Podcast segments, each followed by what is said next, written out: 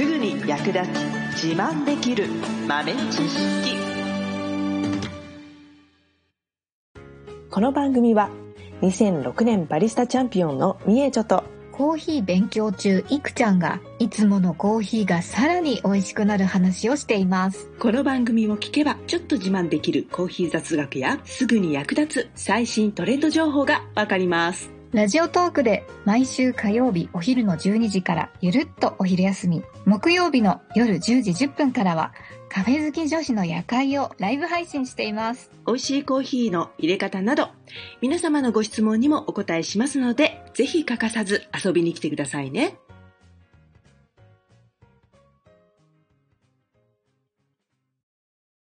みーちょ先生はい。なんだしょう。なんだしょうって言っちゃった。なんでしょう。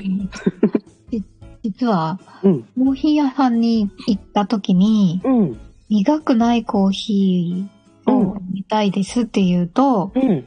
だいたい酸味が強いのが出てくるんです。はいはいはい。なんですけど、別にでも酸味強いコーヒーが飲みたいわけじゃないんだけど、うん。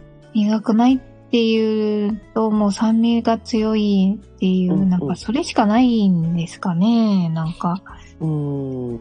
ねえ。苦いのも飲みたいわけじゃないけど、かといって酸味が強いのもくださいって言ってるわけじゃないのに、みたいなね。そう、そう、なんですよ。うんうんうん。ああ、これはね、バランス大事よね、やっぱりね。まあ、苦味酸味、どっちもあるっちゃあるし、どっちかしかないわけじゃないんですよね。こう、天秤にかけて、まあ、苦味よりかな、酸味よりかな、みたいなのはあるんですけど、うんう。ん、苦くないのがいいっていうと、こう、じゃあ酸味があるやつ、みたいに取って変えられちゃうとちょっと違うんだよなっていうのは確かにね、うん。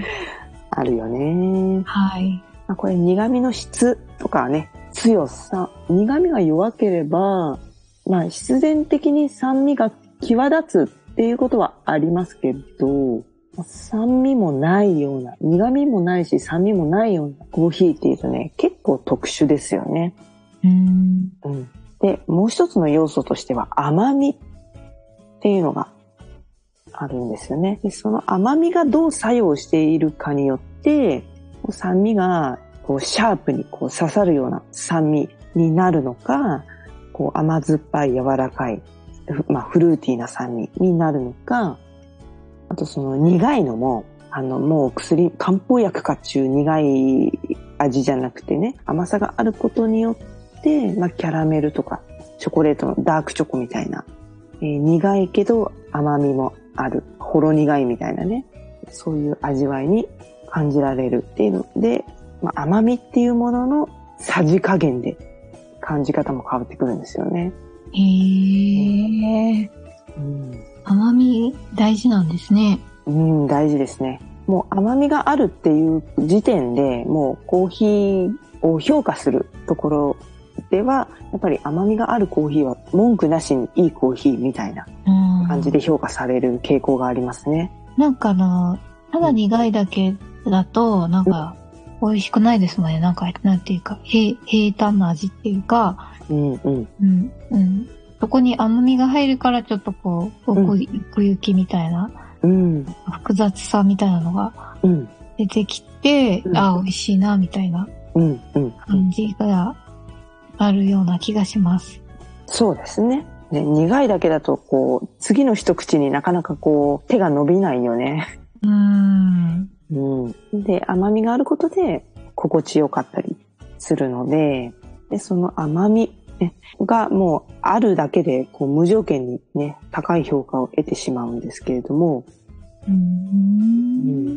で、もうここ数年で、その甘みに特化してる品種っていうのがね、あって、もうこのコーヒーがね、酸味が完全にないんじゃないかぐらいないんですよ。うーん。で、まあ苦味はまあ焙煎によって多少あるんですけれども、酸味がなくて甘みしかないみたいなコーヒーが数年前から結構話題になっていて、えー、気になります。確か2021年か2021年のワールドバリスタチャンピオンシップっていうね、コーヒー入れるの上手な人、一番決定戦みたいなやつで、この品種っていうのはトップ3を独占してたのかな？確か。へえ。そう。だからそれが、ユーゲニオイデスっていう品種です。え、もう一回お願いします。ユーゲニオイデス。ユーゲニオイです？はい。よく言えました。初めて聞きました。これはですね、まあ、三大原種って言われるアラビカ、ロブスタ、リベリカっていうのがあるんですけど、はい。ロブスタっていうのは、えーカネフォラ種っていう中のロブスタ種なんですよね。うーんで、このカネフォラ種っていうのと、えーユーゲニオイデスっていう今言った品種。これが掛け合わさったものがアラビカ種なんですよ。へえ、そうなんだ。はい。なので、まあ、祖先、三大原種の祖先みたいなもんですよね。原種のさらに原種みたいなね。へえ。そう。で、まあ、これがね、ここ数年、ちょっと話題になっているんですけれども、この品種はもう本当に酸味がないんです。当然、生産量は生産と言えるほど取れない、栽培しているところもほぼないような品種なんですけれども、もう酸味がなくて、甘みもね、あの、人工的に添加したんじゃないかっていうような甘さなんですよ。へえ、そんなに甘いんですね。そう。もうね、なんだろう、本当に人工甘味料みたいな甘さです。へえ。なんかコーヒーにお砂糖を入れた時の甘さとは全然違って、うん。なんか本当にわざとらしいって感じでした。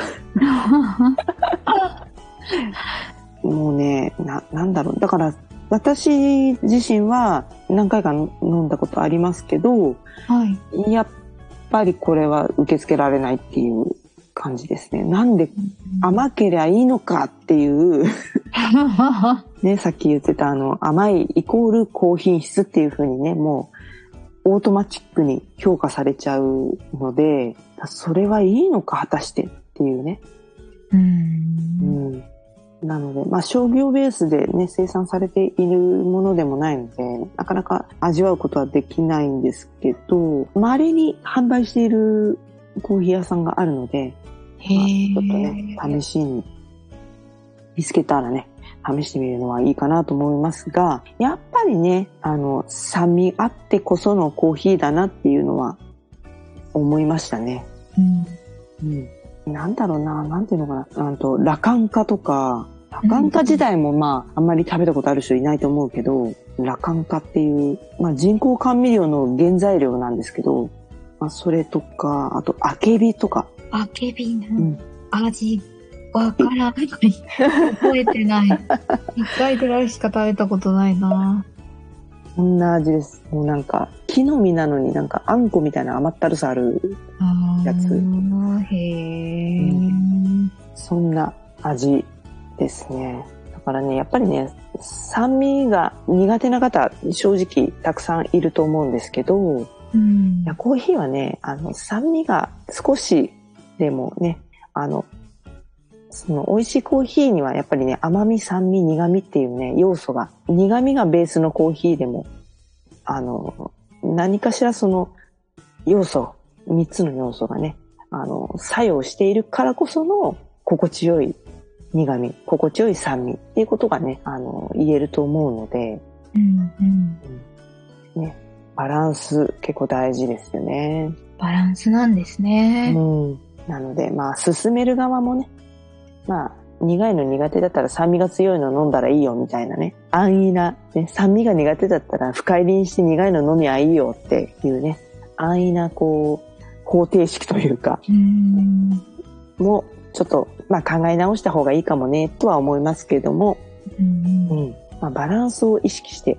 なので、まあ苦手意識をね、持たずに、まあ、あの、トライしてみて、ね、意外と心地よさをね、あの、感じるバランスがあったりすることもあると思うのでね。やっぱり酸味のあるコーヒーで、うんあ、美味しいって思うのは、うんやっぱりなんかスペシャルティだったり、なんかだなって思います。うん、うん、うん。うんそうですね。うんスペシャルティーコーヒーはやっぱりその酸味特性っていうところにフォーカスしている部分も大きいのでね。産地由来、プロセス由来、あと品種由来。ね。これによるえー酸味特性。ね。その土地で、そのコーヒーがそのコーヒーであるっていうことをね、裏付けるというかね。そういった酸味っていうのがね、評価されるのが、まあ、スペシャルティコーヒーなのでね。うん。うん。うん。難しいよね。苦いの、あん。まりじゃないん。です。じゃあ酸味が強いのにしたらどうっていうのは。うん。うん。なん。かもうちょっと、うん。もうちょっとなん。か、うん、もうちょっと違う気がする。ね。違う気がする。うん。それはちょっと進め方ミスだな。そうですよ。そうだそうだ。バランスをね、重視して、まあ、いろんなコーヒートライしてみていただければいいかなと思います。はい。最後までお聞きいただきありがとうございました。